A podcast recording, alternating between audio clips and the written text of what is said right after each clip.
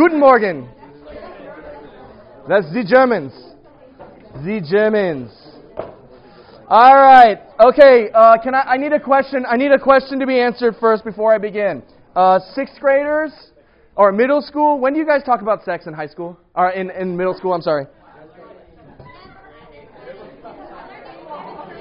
No, no, no. When is six? When is sex ed? When is sex ed? Fifth grade.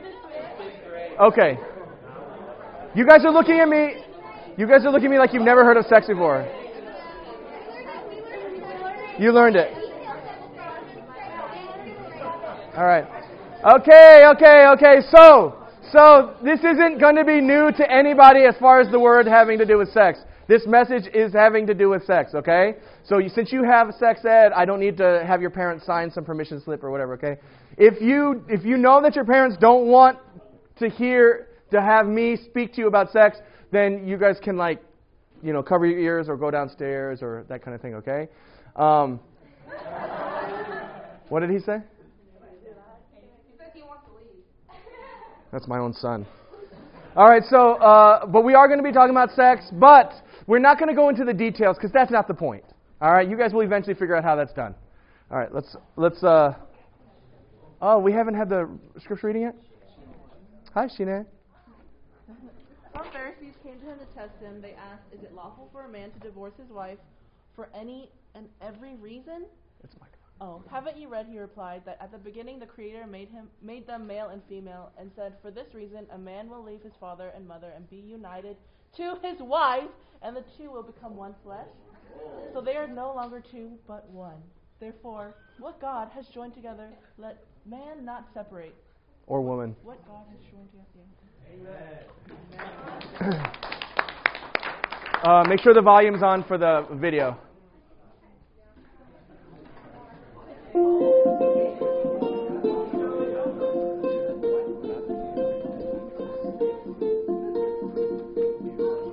So I find that there's a ton of talk right now in the world with my friends, with my family, my neighborhood about sex and about what sex is. And I also find, at least as a follower of Jesus, that there's a chasmic gap between culture at large's definition of sexuality and God's definition. By that I mean from the scriptures, um, as Jesus would define it, as the biblical authors would define it.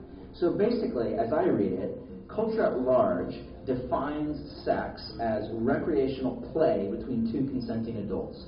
So it's just physical, it's just the biological coupling of two bodies for sexual release. And what's the big deal? As long as it's between two consenting adults, if it's mutually pleasurable, I mean, what in the world is the big deal? It's just play for grown ups. And then the church often comes along and says, all right, here's all the rules. Here's where you can do it and here's where you can't do it. But they buy into culture's definition of what sex is. And then basically say, well, you can do it, but only in marriage. And oh, by the way, only marriage between a man and a woman, not a man and a man, or a woman and a woman. And to most of us, that's just nonsensical. If you're not a follower of Jesus, you hear that. You think, what, what kind of crazy, uneducated, traditional, outdated thing is that? It makes no sense. But reality, we have to get behind it to the definition of what sex is. So as I read the scriptures, as I read the teachings of Jesus, here's how I understand sex. In Genesis chapter 2, the word echad is used, that in sexuality, two people become echad, or it can be translated one flesh. This is a graphic, weighty word that basically means, when it's put together with this word flesh, fused together at the deepest level. That in sex, a man and a woman come together and are fused together at the deepest level. It is the bonding of two people into one entity, body and soul, physical and spiritual, because there's no way to bifurcate the two. So it's actually a much higher view of sex than cultures. Culture basically says, hey, it's just play, it's just biological, what's the big deal? God says, whoa, whoa, whoa, no, it's way more than that. It's two people who become one entity and then over and over again enjoy and express love for one another through sexuality. Now, inside of marriage, this is beautiful because it, it takes two people and it doesn't let them drift apart. It keeps them together, it keeps them echad or one. But outside of marriage, this can be dehumanizing because it can turn people into objects for basically self gratification. And then every time you walk away from a sexual partner, it's as if you tear echad, as if part of you is lost. And you do that enough times, and it starts to hollow you out from the inside. So I, as a follower of Jesus, think that we need a higher view of sex than culture at large, is not a lower view. We need to get back to the mysterious, beautiful, powerful reality of what happens when a man and a woman.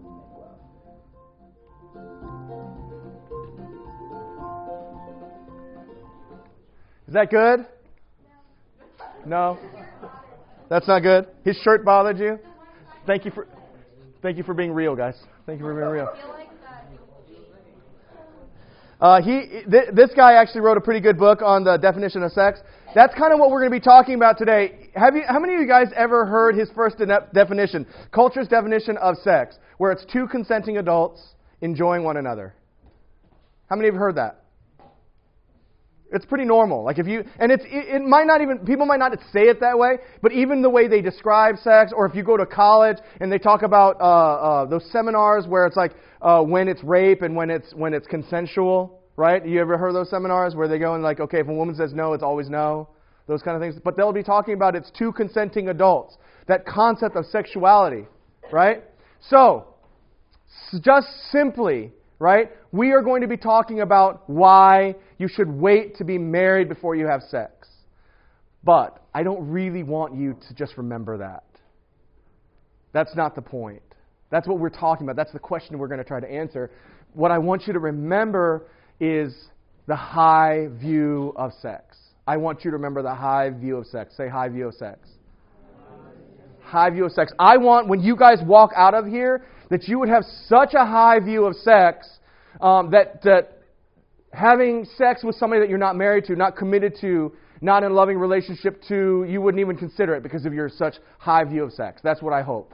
All right? So we want to change the view, the cultural definition of two consenting adults enjoying one another in adult play to God's view of a high, the high view of sex, okay? So this is going to be kind of weird because we're talking about Jesus here, and Jesus has a very, very specific view of sex. Let's go back to that passage. Some Pharisees came to him to test him. They asked, "Is it lawful for a man to divorce his wife for any, uh, for any and every reason?" Well, this is the problem at this time. The Jews, the Jewish men, they wanted to know, there was a lot of divorce going on. They wanted to know if it was lawful, if they followed, if, if Jesus would follow the cultural rules. They were trying to trick him. They wanted to see what Jesus would say because they're starting to get into like this dicey area. It's like when somebody asks a pastor on TV and says, "Well, what do you think about homosexuals? Are they going to hell?" They are testing that pastor. Because they know what is culturally popular and what's culturally unpopular. In this day and age, divorce is totally okay. And so they wanted Jesus to speak on it because they knew that it would be controversial for him. Right?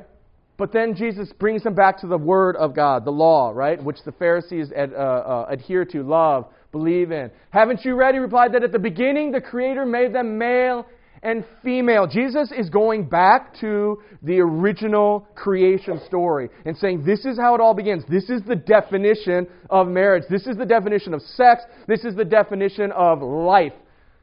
He says, goes back to male and female, and said, For this reason a man will leave his father and mother and be united to his wife. Or vice versa. Leave his mother, uh, her mother, and be united to his, her husband. And the two will become one flesh. So they are no longer two but one. Therefore, what God has joined together, let man not separate. If you go to many, many, many weddings, this is the passage they will read, especially verse 6. So they are no longer two but one. Therefore, what God has joined together, let no man put asunder. Not us under, but like rip it apart. Right? But in many, many, many uh, couples in, in, in America and, and actually the world, they don't understand what this is saying. They don't have a high view of sex. They don't have a high view of marriage. They don't have a high view of relationship.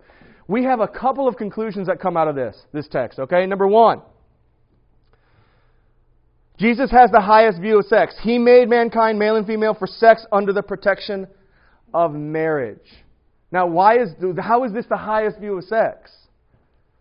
Because he said sex is so important that it needs to be in commitment. We talked about this a little bit last week. It needs to be in a protective coding called commitment. to protect sex. United to his wife, and the two will become one flesh. They will have sex and become one. Jesus has this extremely high view of sex. This is not pointing to just have sex with anybody that you want to, or that anybody that's willing, anybody that's consensual. It's very much the opposite. To his wife, the two will become one. Jesus has an extremely high view of sex. He designed us in a way for two people to become one. Now, this is really, really, really interesting because God is such a God of relationship. You see it in the Trinity, you see it in our relationships with one another, but sexually, there is no more thing that is more intimate physically that does something to us inside. When you become sexually active with some partner, right, you take the most vulnerable, the most intimate thing about you and you pass it off to somebody else. The more you do it, the less it becomes valuable. The more you do it, the less it, it means anything. But when you do it in the context of marriage, how God has intended, this ultimate protectiveness coding called marriage or commitment, right? And sex within, and you pass it on to this partner, it transforms you and you become from one person, you become uh, from two people, you become one person. That is an extremely high view of sex. It, it, it means way more than two consenting adults. It means that something happens spiritually in you, that two become one. That is Jesus' view of sex. That is Jesus' design of sex. And we over sexualize our culture so that everybody's talking about sex, sex, sex, in all the songs and right, in all the TV shows. They have an extremely low view of sex. And it's very, very easy in our culture to say, well, you know, the church is old fashioned, just like John Comer was saying. It's, the church is so old fashioned, they don't understand anything about sex. No, they probably represent it improperly. They probably don't give it the, the respect that it's due as far as sex is concerned. They're, they're afraid to talk about it. They get all embarrassed. They're afraid people are going to talk bad about the church if the church talks about sex right? But the very fact of the matter is that according to the scripture, we have the most precious view of sex. We value sex far more than our culture does. Isn't that weird? In our culture that's over sexualized, they've cheapened it and made it trash. They've made it fast food. We make it a gourmet meal. Very, very different. What up, Joe? You get it? Jesus has a high view of sex. Number two, another, uh, um, another point that we can get from this. Jesus says that sex within marriage is God joining them together. This is God inviting through the physicality of human beings. This is weird. But through the physicalness of human beings, right? God joining two people and making them one. I don't know if you're a Christian or not a Christian or the people that you're going to talk to about sex know anything about Christ or following Christ, but there is a transcendence that's God coming from heaven to earth and meeting us on earth when we have sex. Is that kind of weird to think about? That when you have sex with somebody, there's something spiritual going on, whether or not you're a Christian or not. It's the same thing as ensoulment. The reason why uh, Christians have a hard time with abortion is because they don't know when something called ensoulment happens. Does anybody know what ensoulment means? Ensoulment is when the soul enters the human fetus or the human being. They don't know when it happens at conception, when the, when the sperm hits the egg, boom, life, and then ensoulment happens. The soul, God delivers the soul. Here you go. Or it's when the baby starts to have a heartbeat or brain activity. They don't know when ensoulment happens. So therefore, humans, uh, Christians are not okay with humans being killed in abortion. Because that's the divine. That's the, that, that is the uh, transcendence of God coming down in human form in us. God coming down and giving us souls. It's the same thing as sex. And isn't it interesting that, that uh, when you take something like conception, where the ensoulment happens, that's the divine, the divine spark, the imago Dei, the image of God happening in a human fetus is happening at the same time when we're actually having sex with our, with our wife or our husband. There's something divine wrapped up in sex. And it's the Bible's view, God's view, that it's high. It's a high view of sex. Not the world's view of sex. The world's view is I can sell sex. I can put sex on a movie or a video and I can put it on the internet and sell it and make money. I can have a sex with a guy because I want to keep him, because he makes me feel some way. It can be selfish. You can use sex as a tool. You can use sex to sell something. The world has the lowest view of sex. But when you follow the biblical view of sex, sex doesn't just become some lust that you fulfill, it becomes life.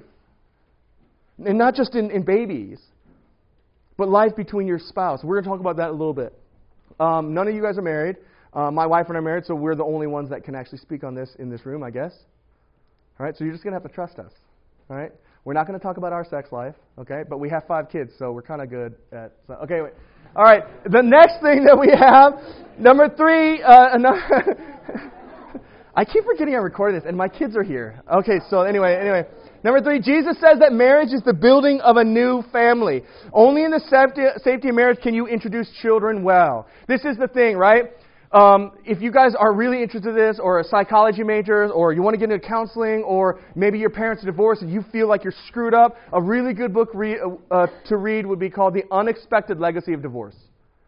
This woman, this uh, researcher, she followed divorced kids their whole life for like decades. She followed them their whole life, and all of the dysfunctions that they kind of they kind of wrought from their parents divorcing were were far, far, far more when they became adults. It's really fascinating. Like everyone's like, oh, you know, I get married. If it doesn't work, I'll just divorce. And they think that kids are going to be okay. If you are from a divorced family, that has affected your life. And not only has it affected your life, it will affect your children's life. It will affect your marriage. This is the reality of it. Brokenness begets brokenness. Brokenness does not beget health unless God comes in and fixes and heals. You, if you come from a divorced family, will feel the effects, and so will your family from, from here on out. And now that could be a discouraging thing, right? But it's also something for you to think about as you get into marrying age. My family is screwed up. You guys know this. You heard my testimony. Most of you guys know my testimony. When I got married, you know what I decided? I took my cues of how to be a father from not being like my dad. Some of you guys, you know, ask me like, okay, you know, are you going to move to Augusta? Are you going to move to Augusta? And we're praying about it. We're trying to figure out what I want to do. But you know, one of the one of the things that hangs me up about moving to Augusta is my kids. Now, some of you guys might be like, well, your kids shouldn't really rule your life and what you should do and all this kind of stuff. But the, the idea is like, I don't have very much time with my kids left. Josiah is six, 15. He's turning 16 in a couple months. He's going to graduate high school and leave. Then Ella soon after. Then Ezekiel soon after. Then Ada soon after. Then Eliezer soon after. I have plenty of time to do whatever I want with my own time after my kids move out of the house. But before then, I don't. And I look at Eliezer. He's my youngest, right? He's so cute. He carried a, a, a stuffed animal to, to church today. How cute is that? Just want to squeeze him, and then he makes me mad, and I want to kick him. But then I, I look at him, and you know, like, and I play, I, I play with him, and I hug him, and I want to squeeze him. You know, I only have a certain amount of time left with my family. So, could I move to church and maybe become full time as a pastor, and then multiply in the ministry and do all this stuff? Yes, but my main priority is my own kids. And that's hard to figure out in this day and age because in this day and age, people are ruled by whatever they want to do. They want a divorce, it's not working out, they divorce. What does that mean? It's an escape valve. Divorce is an escape valve. So you say, you know what? I dated the wrong person. I really thought she was hot. I wanted to have sex with her, but I want, I'm a Christian too, and, and she said she was kind of a Christian too, and I knew this is kind of red flags. People that were godly were warning me, but I still got married anyway, but I can get divorced if it doesn't work out. People think that all the time. Divorce allows you not to focus on doing relationship well. Divorce allows you to not focus on doing relationship well. If you know that divorce is not an uh, option, and for the rest of your life you will be spending your time with one person, you're probably going to take relationships more seriously.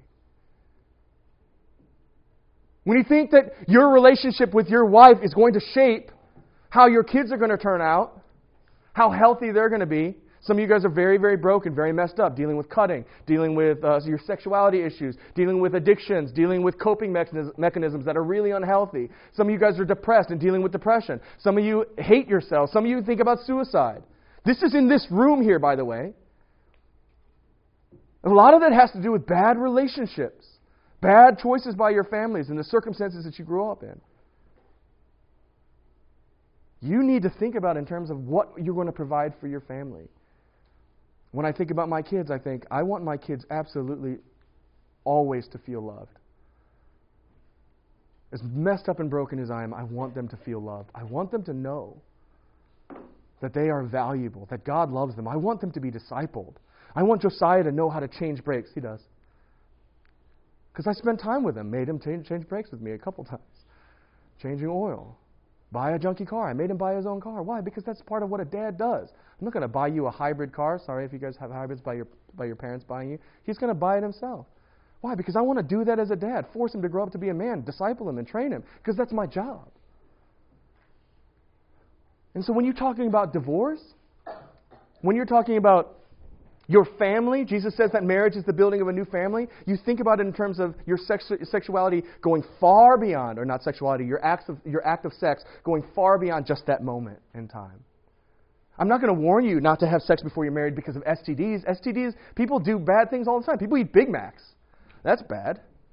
A lot of STDs you can cure. Big Mac you can't cure. I guess you could exercise. A lot of people do unhealthy stuff. I'm trying to go at it from a different angle. That your life, your progeny, the people that you're going to bear, give birth to, hopefully more than five, so I don't seem like a weirdo in this church. Right?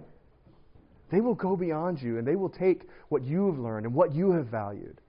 And when you value sex and you put it in marriage and you're, you're covenant with that, that woman, right, your wife or your, your husband, then that continues to bear fruit too. So brokenness bears fruit, but so does health. So does God's plan.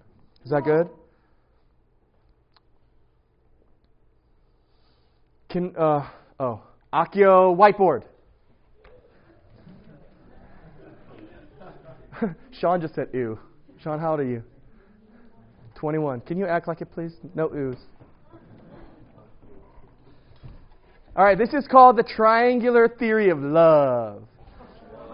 I know. Last week we had the uh, the stools of sin.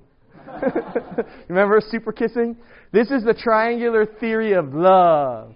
All right, this is really important because this just breaks it down. I'm not doing this as this is science. I know there's a chart and graph up there. Michelle drew it.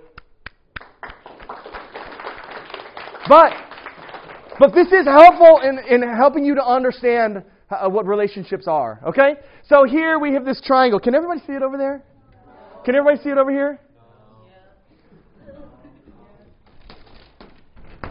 Eh? Hey, I just want Jenny to see it. You guys are cool. Just kidding. Okay, so this is the deal. At each corner, right, is a representation of some value or um, part of relationship. So you got intimacy. Intimacy isn't just sex. Intimacy is like telling each other your dreams, trusting one another, spending time together. My wife, she loves intimacy. Me, I don't know what that is. All right? No, I'm just kidding. I love intimacy too, but on dates. Um, so intimacy, and then passion. Passion is sex, or everything leading up to sex. It's the huffy and puffy. It's the super kissing. All right, and then beyond. Okay, passion. Commitment. That's the promise. Now, commitment here does not mean I promise to love you for the rest of my life, because that is called BS, ladies and gentlemen. Okay? Do you guys know what BS means? Bad stuff. Thank you. All right? All right? Commitment is, you know why marriage is so scary? Even to people that do not believe in commitment nor do believe in marriage or believe in God. Marriage is hard because you get in front of all your family. And if they're religious, you have a religious ceremony saying before God, I am going to take care of this person for the rest of my life, even if they're sick and dying. That's kind of intense. Right? Marriage is a big deal. Marriages cost a lot of money. Right? That's commitment. Commitment means I'm not just going to tell you because I promise you there have been many people that I thought I was in love with and I made stupid lie promises to them. Because you know why I'm married to her right now? That's the promise I kept. The other girls, I did not keep my promise. And that is the reality. And many boys, especially um, especially for uh, um, you young ladies. Many boys will come to you and they will say things, and they might even mean it. That's what's so hard, is because a lot of guys here, they really mean it. They'll make these promises to you I love you, I'm going to spend the rest of my life with you, you're the one. Right? And they, they, I think that they mean it in their hearts, but without the commitment, it means nothing. Believe them after they put a ring on the finger. you know? That Beyonce song. All right, so then you got combinations. You got combinations. Intimacy and passion. intimacy and passion is a very, very, um, uh, this is probably the most common relationship. This is the boyfriend and girlfriend. This is the, the people that are cohabitating, the people that are living together, sleeping together. They're in love and they have sex. That's just really clear, right? They're in love emotionally and they have sex. That is an intimacy plus passion, right? Then you got intimacy plus commitment. That is like really old people. They love each other, but they're too old to have sex. So they become like best friends. they sit on the porch, drink tea, watch people go by, yell at people when they step on their lawn. right? Get out, you stupid kids, right? That's intimacy and commitment. They can't have sex, right? Now, this is the deal. I'm oversimplifying just so that you remember, okay? But a lot of people are like this, even that are my age. Because this is, this, is the, this is the deal, ladies and gentlemen. When men become stressed out, they have less desire for sex. When women, when they start having babies, maybe they're skinny and hot and all fit when they're, before they're married, but then they pop out some babies, and all of a sudden they can't get hot and fit again. And even if they do get really skinny, they still get like stretched skin and pouchy and chubby, and they just can't get rid of it. And they feel very, very non sexy as a woman they will most they will have it would be very difficult for them to have sex with their husband because they will be self-conscious about themselves. This is the reality of life. Right? This is the reality of life. And so a lot of them stop having sex in their relationship. They maybe they're still committed and they love one another, but they stop having sex. There's that, the lack of passion in their relationship. That is what intimacy and commitment. So do not think just because you're old, um, uh, that's the only time this happens to you. It's just not true. Okay? Uh, and the last one is passion and commitment. Not the last one, but the last unhealthy one. Passion and commitment, right? That is called a shotgun wedding. Do you guys know what a shotgun wedding is? You have sex with a girl you hardly know. She gets pregnant. The dad knows who you are. He comes to you with a shotgun and says, You're going to make an honest woman of my, my daughter. So you better marry her right now. That's called a shotgun wedding. It happens still. Yeah. Um, and then they get married and they have commitment, meaning they, they married, right? And they have passion because the guy still just wants to have sex with her. But they don't have any intimacy. They're not in love. They don't know each other. Does that make sense? That's that kind of relationship. Okay? Now, this is the ideal. This is the goal. Okay? The goal is all three intimacy, passion, and commitment. You got marriage. You know one another. You share your heart together, right? And you have passion. You are hot for one another, right? Now, this is the deal. What, what is unknown to many, many people is that all three of those things are a choice. You choose to be passionate. I know that's kind of weird. Because you're, you're thinking, oh, well, you know, like, how do I, like, how am I to be attracted to my wife that I'm not actually attracted to anymore? It's a choice. How am I to be committed if I don't feel like the feelings are gone? I just don't love you anymore. I'm sorry. I thought you were my soulmate, but you're not. It's a choice right? Intimacy. A lot of people just stop talking. My wife, she goes to school full time. I take care of the kids. I'm constantly grouchy. Right? She's constantly studying and grouchy. Right? So we're grouchy, and it's hard for us to be intimate, like talk about our lives and stuff like that. But we have to be very, very intentional about doing it. She's busy all the time. I'm busy all the time. But we have to stop and we have to talk. It's a, it's a choice. It's saying that this is more important than everything else.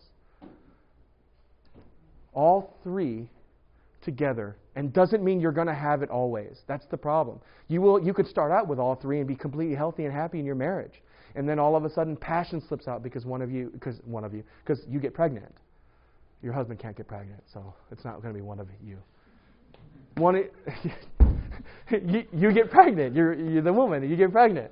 Right? And the passion slips out because now like like I remember when my wife was like um we're not going to get details, but when she was pregnant, like I was afraid to have sex with her because like I was afraid I was going to hurt the baby or like it was just awkward, it was uncomfortable because there was a baby there. It's hard to be intimate. I'm like, hey, she turns, she's like, whoom.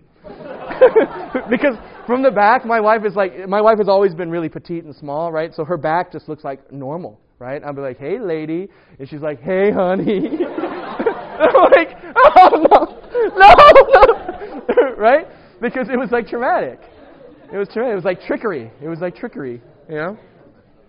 And, and, and it's hard, but you still fight for it. Like every, every part of this, you fight for it.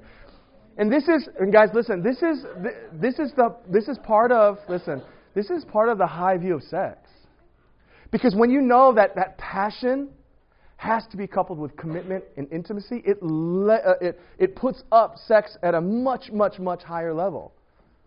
Does that make sense? It becomes far, far more valuable because these two things, intimacy and commitment, are very hard to get. Am I right?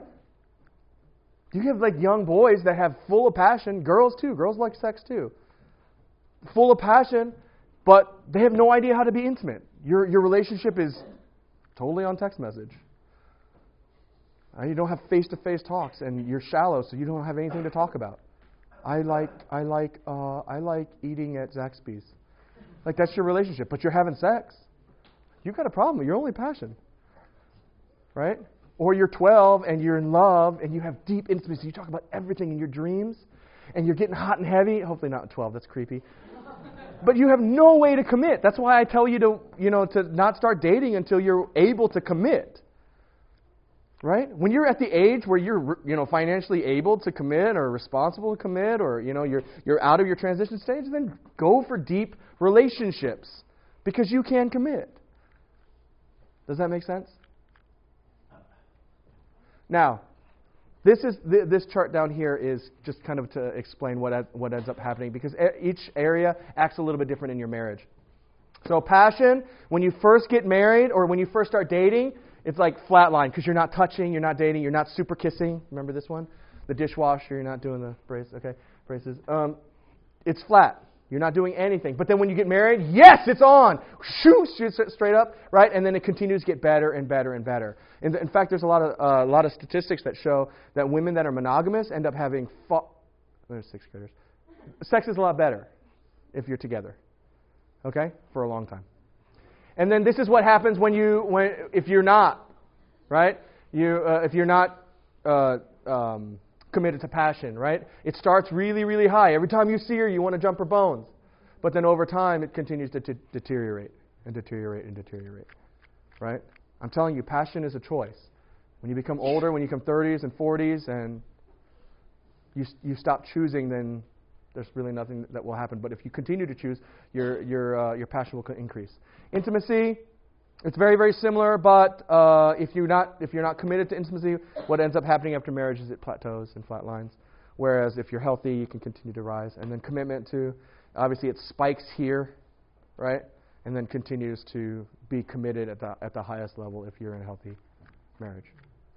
That makes sense, right? All of this stuff is pretty simple. But I just wanted you to see like the three kind of the, the parts and what, what happens if you have uh, only a small combination rather than all. Okay? Now, again, this is all choice. Okay? All right, so why, why, why, why wait?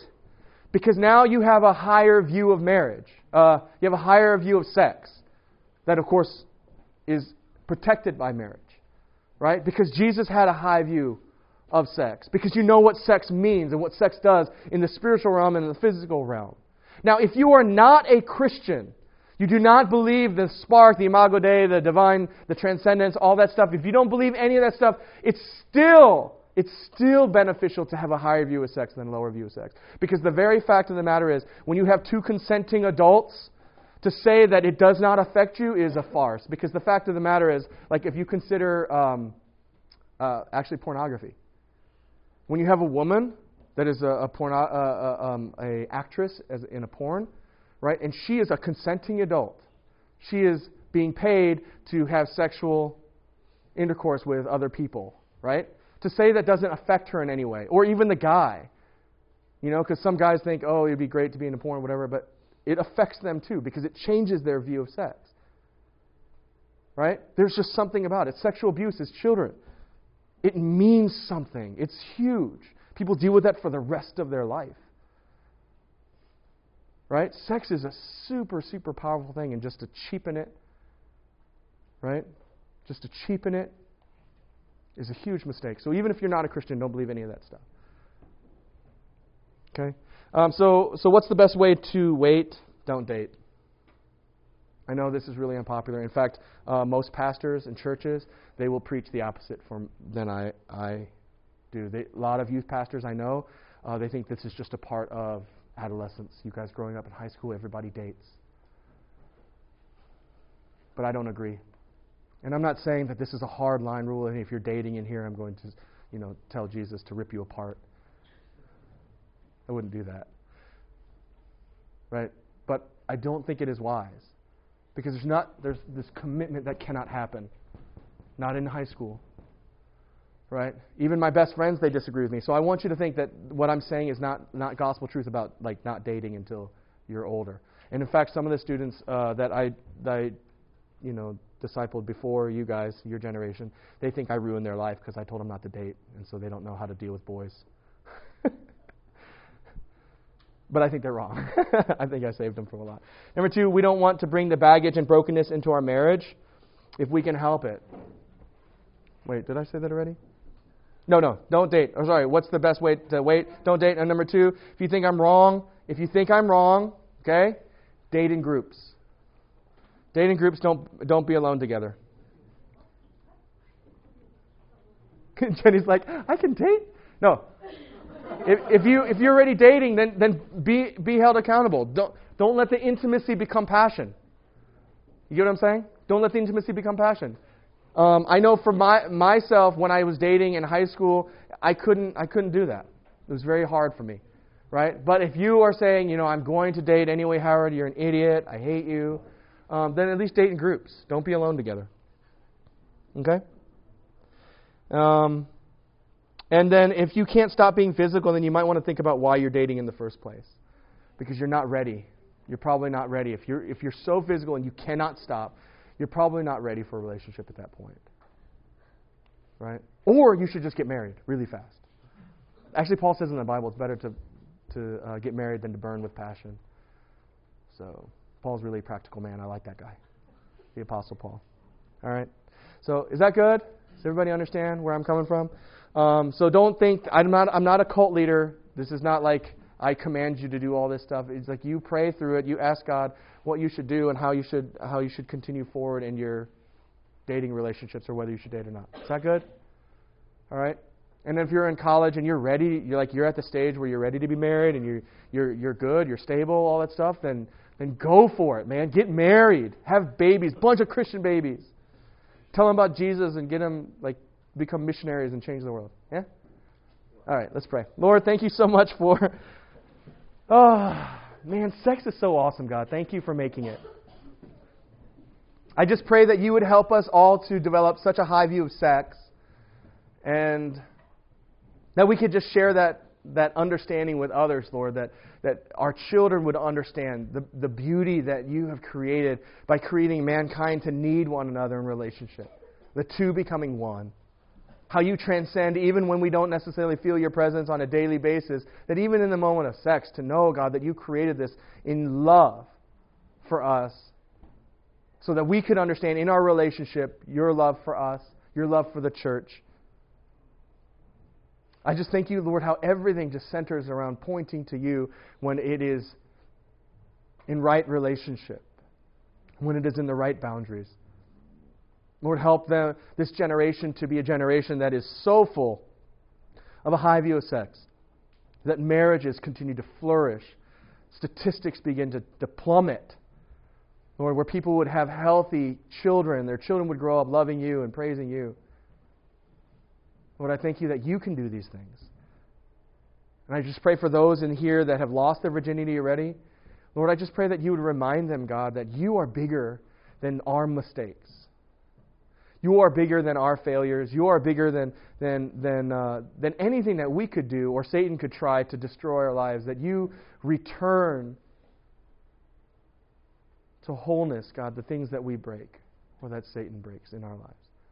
And so help us to trust you. Help us to be encouraged, knowing that, that from this day on, Lord, if we change our minds and refuse to be uh, sex out of commitment, Lord, that you would re- re- return us to wholeness.